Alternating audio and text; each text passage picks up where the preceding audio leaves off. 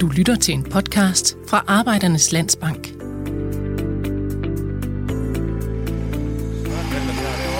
er, en, øh, det er jo til snustobak, den der. Den er ved at være færdig.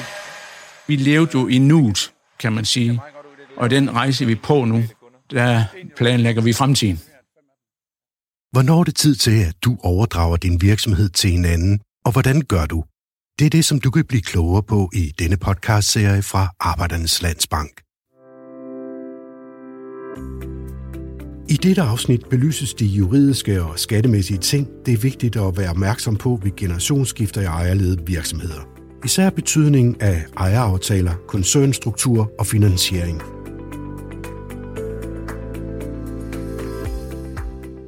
Henrik Stig Lauritsen, du er partner i advokatfirmaet Horten, hvor du er leder af afdelingen for skatter og afgifter. Så du har godt styr på det her med, hvordan aftaler og jure kan understøtte et generationsskifte, så der er orden i sagerne. Og her er aktionær overenskomst, også kaldet ejeraftale, noget, der kan være en hjælp. Henrik, hvad er det, og hvorfor er det en god idé at lave sådan en aftale? En ejeraftale, øh, det er jo i virkeligheden den aftale, som, som regulerer, hvad er det for nogle spilleregler, som er gældende i forhold til den virksomhed, som der nu er flere, der ejer. Og, og det er klart, at når man har en, en virksomhed sammen, så er det jo vigtigt, at man, man har nogle fælles spilleregler for, hvordan den virksomhed her skal drives. Altså noget af det, man jo for eksempel aftaler i en ejeraftale, det er, jamen, øh, hvad skal der egentlig gælde, hvis der for eksempel en ud af flere kapitalejere, der gerne vil sælge den pågældende kapitalandel. Hvad så? Må vedkommende godt sælge de her kapitalandele til en, øh, vedkommende har mødt hen i erhvervsklubben, eller må han ikke? Øh, og mange gange kunne man jo godt forestille sig, man i en, eksempelvis en familie, at man ønsker ligesom at vide, hvem ejer de her kapitalandele. Og i virkeligheden skulle jeg måske være startet med at sige, at, at, at en ejeraftale er jo også rigtig meget noget, man, man har brug for den dag, man ikke lige er enige længere. Og jeg møder rigtig mange, som siger, jamen, jamen vi, vi, er, vi vil altid være enige. Og, øh, og, og det er selvfølgelig rigtig godt, men vi ser jo også som advokater rigtig mange gange, hvor der godt kan opstå noget uenighed. Og vi ser jo også mange gange, når den uenighed opstår, at vi kan godt forstå, at den kan opstå. Så derfor er det, er det ikke altid efter min opfattelse, er det forkert, hvis, hvis, hvis mange familier mener, at de kan leve uden den her ejeraftale, fordi det er fordi, man så måske ikke helt har tænkt igennem, at der kan være meget forskellige situationer, man står i. Kan du prøve at komme med et eksempel? Ja, det kan jeg godt. Man kunne for eksempel forestille sig, at der er en virksomhed, som, som ejer ejendom. Øh, der er tre kapitalejere, der ejer den pågældende virksomhed. Så kan man jo godt forestille sig, at, at den ene af de tre øh, synes, at nu er det måske en god idé at sælge de her ejendomme, fordi renten er lav. Vi tror på, at værdierne er høje nu. Og man kunne det være, at de to andre øh, synes, at jamen, vi synes da bare, at vi skal beholde ejendommene, fordi øh, de pågældende har måske slet ikke eller brug for, for, for midler ude i privatregi. Så de synes bestemt, at man skal beholde de her pågældende ejendomme.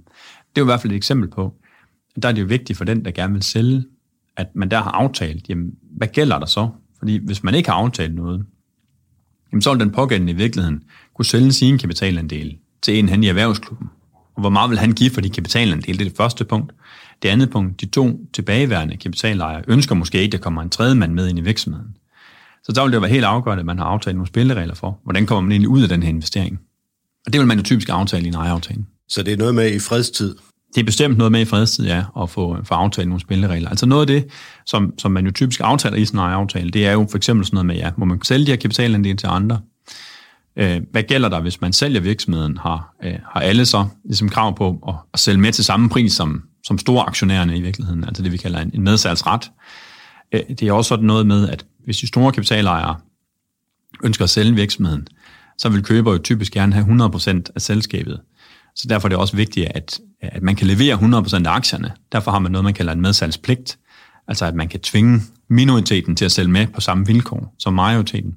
Så kan der være noget omkring, øh, man skal opføre sig øh, lojalt og handle lojalt og hemmeligholde nogle ting, og øh, hvordan skal man forholde sig i forhold til stemmer, øh, hvordan skal man forholde sig i forhold til, hvis man ønsker at opløse selskabet, som jo er vigtigt. Hvis der er en, der gerne vil ud, hvad gør man egentlig så? Og der er nogle forskellige modeller for, hvordan man kan håndtere det. Ja, nu siger du selv øh, forskellige modeller, fordi jeg tænker, at det kunne være ret nemt at overse noget måske her.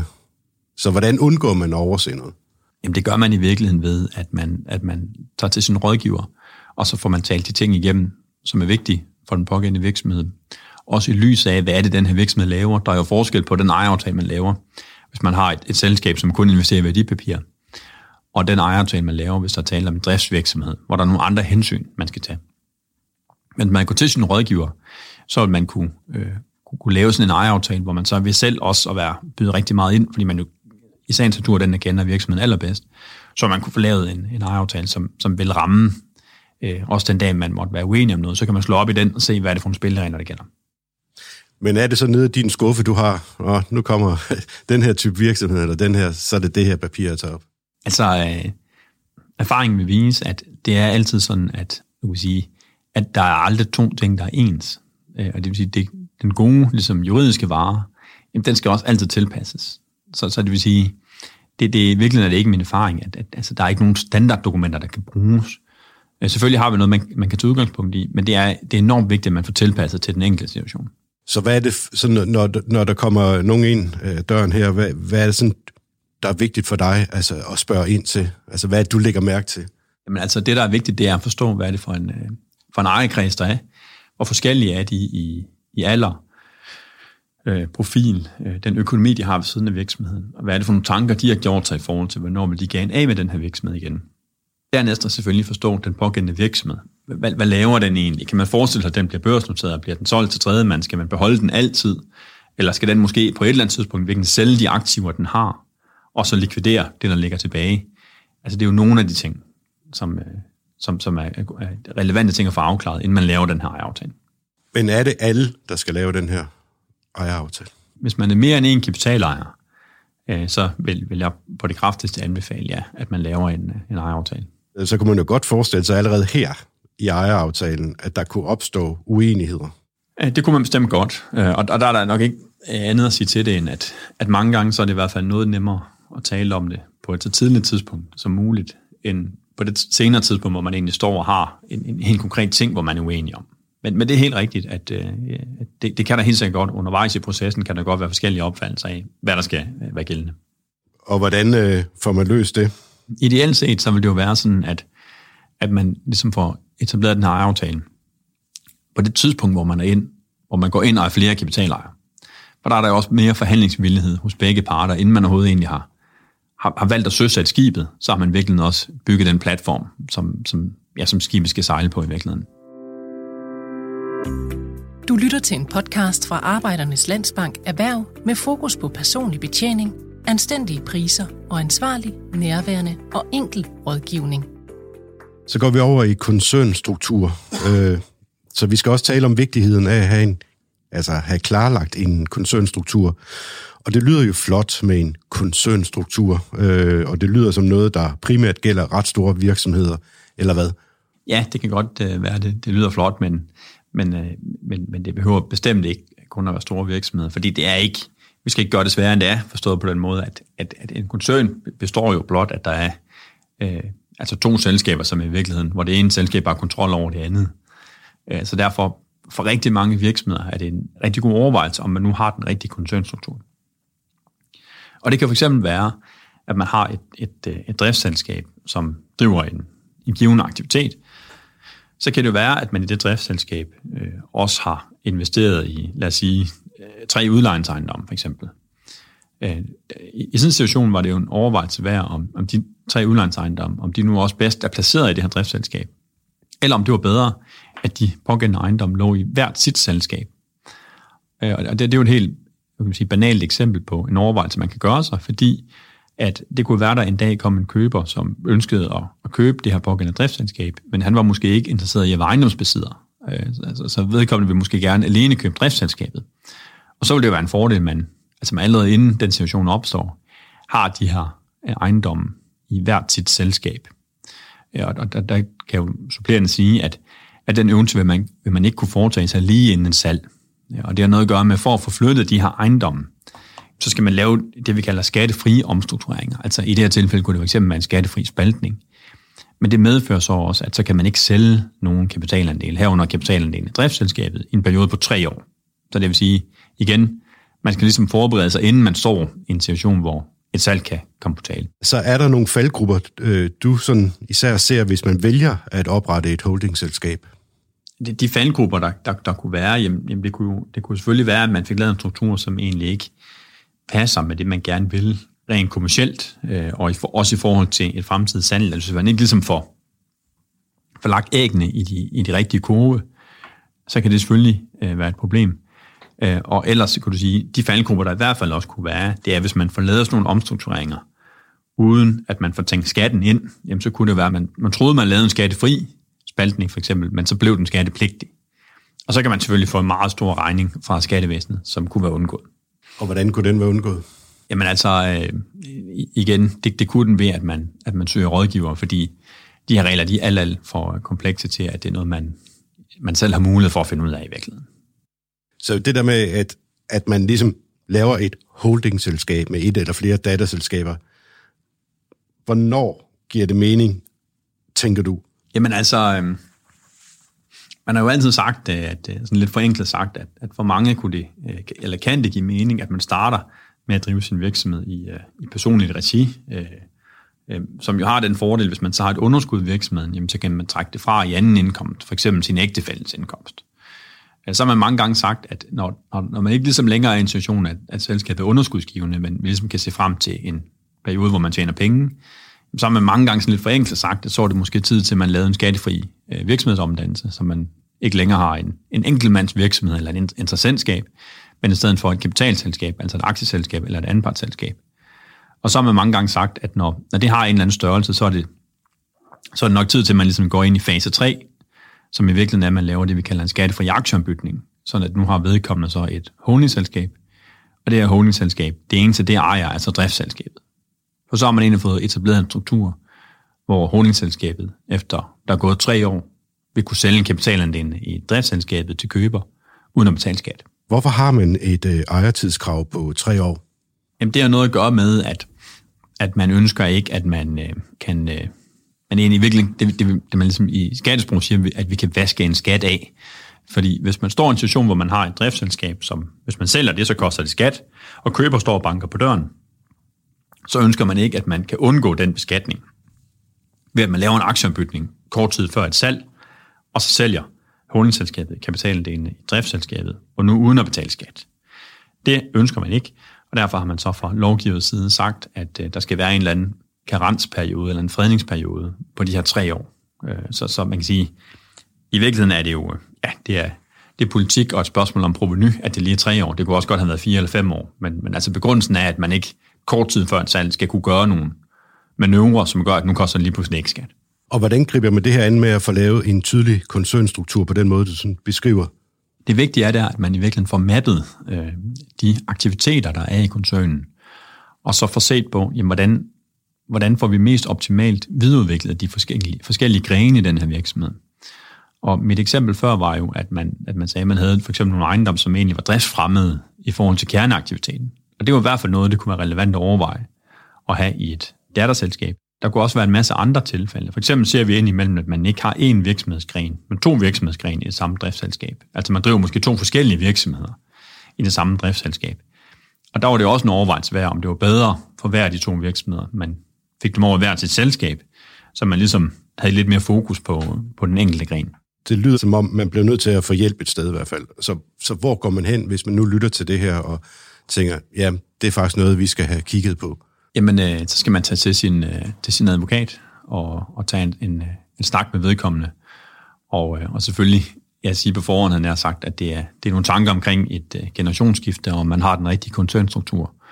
Og så, så skal man simpelthen tage et møde, hvor man fortæller de her ting igennem, og, og, og få lavet en plan for, hvordan, hvordan får vi bedst muligt etableret den rigtige koncernstruktur, som er i selskabsinteresse, hvordan derved understøtter den vækstrejse, den her virksomhed måtte være på, og man får foldet værdierne bedst muligt ud i virksomheden. Og, og så kan man sige, på toppen af det kan man så prøve at tale om, hvordan skal man på et eller andet tidspunkt få solgt den her virksomhed, enten til tredje mand, eller via et generationsskifte til, til, til, til næste, øh, næste generation i familien. Nu er vi inde på, på det der med, at det er vigtigt at have styr både på ejeraftaler og så også den der koncernstruktur. Men så en dag, kan man sige, så er det, man står der. Ja, det er rigtigt, og, øh, og når man står der, og man skal man rent faktisk skal overdrage den her virksomhed, og man har den rigtige koncernstruktur, så er det klart noget af det, som, som er rigtig vigtigt i, i den forbindelse, det er selvfølgelig også finansiering. Altså hvordan, hvordan skaffer næste generation egentlig finansieringen til at erhverve den her virksomhed? Og det, og det er klart, det, det, er, det er også et af de punkter, som man skal, som man skal overveje, hvordan, hvordan man får skabt den mulighed. Ja, fordi sådan helt firkantet, øh, så er det jo ikke bare sådan, at man siger til sin søn eller datter, tag den. Nej, det er det ikke, øh, fordi der er nogle forskellige, igen, øh, måder, hvorpå øh, sønnen eller datteren kan overtage virksomheden. Altså man kunne, man kunne forestille sig, at man havde, man havde etableret en, en struktur, hvor man, øh, hvor man i virkeligheden havde en virksomhed, som var det, vi kalder aktiv. Det vil sige en virksomhed, vi kan overdrage med succession øh, til næste generation, det vil sige uden det koster skatter. Øh, der kunne man godt forestille sig, at, at, at sønnen eller datteren i virkeligheden får nøglerne til virksomheden, og, øh, og så gør de egentlig blot det, at de skylder øh, den ældre generation, altså mor og far, de skylder simpelthen den pågældende købesum til mor og far på et, et gældsbrev, som eventuelt kan være uden rente.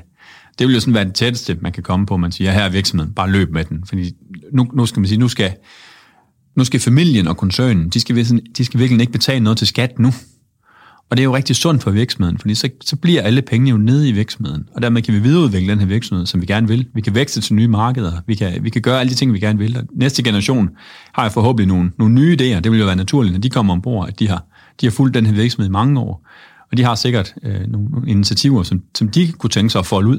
Øh, og, og der er det jo lykkeligt, hvis det er sådan, at, at alle pengene er i behold, hvis man kan sige det på den måde, nede i den her virksomhed til at prøve at, at, at se, om det, kunne, om det kunne lykkes, de her initiativer. Kan det ikke give noget rod i familier, hvis der kommer sådan store gældsbrev ind i familien? Jo, og det er et, øh, det er et rigtig godt spørgsmål, øh, øh, du stiller der, fordi det, det er altid noget af det, som, som vi gør rigtig meget ud af også at få talt igennem. Fordi i mit eksempel fra før, jamen der skylder næste generation de her penge til mor og far, og hvis virksomheden eventuelt kommer ind i en krise, jamen så kan vi ikke bare fjerne det her gældsbrev uden skatter. Så, så derfor er det bestemt en, det er en meget vigtig overvejelse at gøre sig, om det er det rigtige at finansiere den her virksomhed med et, øh, med et gældsbrev, hvor næste generation jo virkelig gældsætter sig. Øh, de har så også købt et aktiv af høj værdi, så det er jo ikke nødvendigvis noget problem i, men hvis krisen kommer, kan det jo være et problem.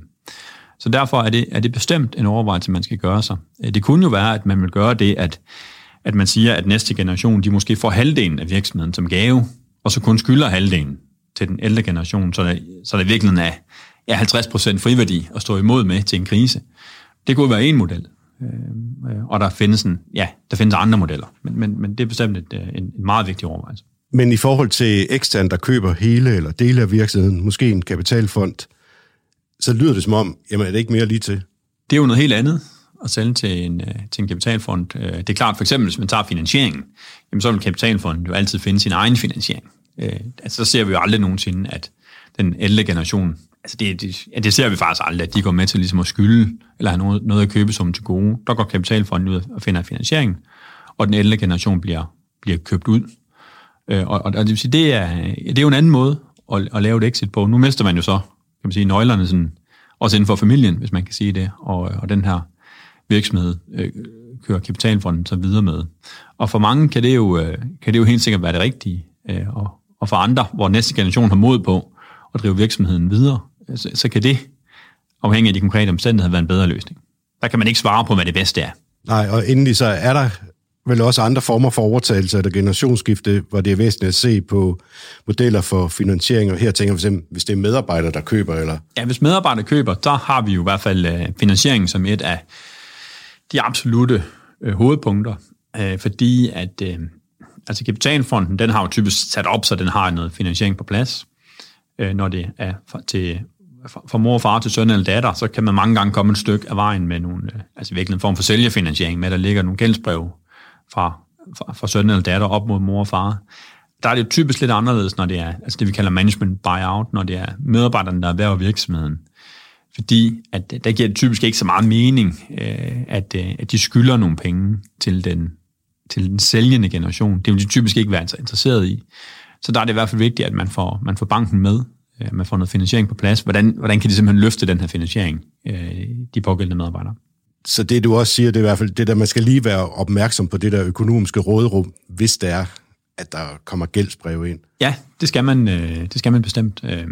Og, og man kan sige, i virkeligheden kan man jo se, altså to forskellige generationsskifter kan man i virkeligheden sådan billedligt talt se foran sig, som er ret forskellige i forhold til gælden, fordi det ene eksempel, vi lige talte om, der skyldte næste generation pengene på et gældsbrev til den ældre generation. Der er det klart, der skylder de personlige pengene. Og det vil sige, den, den forpligtelse kan de ikke komme ud af øh, uden at, øh, at det koster nogle skatter i virkeligheden. Og, og den måde, de skulle komme ud af det, det var som mor og far eftergav en del af gældsbrevet. Og det vil så medføre en beskatning hos øh, den, den næste generation. Man kunne jo også forestille sig, at, at den næste generation i, i stedet for havde stiftet et, et selskab, som i virkeligheden bliver et køberselskab, og man så ligger gælden nede i køberselskabet, så vil der lige pludselig være en situation, hvor at, at altså, søn og datter, jamen, de, kan ikke, de kan ikke personligt miste nogen penge, fordi hvis det hele ligesom går, som vi ikke håber på, at der kommer en, en stor krise, der gør, at der slet ikke er penge i systemet, jamen, så vil det ikke kunne gå værre, end det pågældende selskab går konkurs. Så det er jo et andet sted at lægge finansieringen, men det kan, have, det kan have ret stor betydning, hvis det ikke går på den måde, vi håber på. Jeg hedder Søren Prehn, og du har lyttet til femte afsnit i podcastserien om generationsskifte i virksomheder fra Arbejdernes Landsbank. Stemmen, du hørte lige før, tilhørte advokat Henrik Stig Lauersen fra Horten Advokatfirma. Du kan finde flere afsnit af podcastserien i din podcast-app. Og i næste afsnit ser vi på bankens rolle ved generationsskifte i virksomheder. Tak fordi du lyttede med.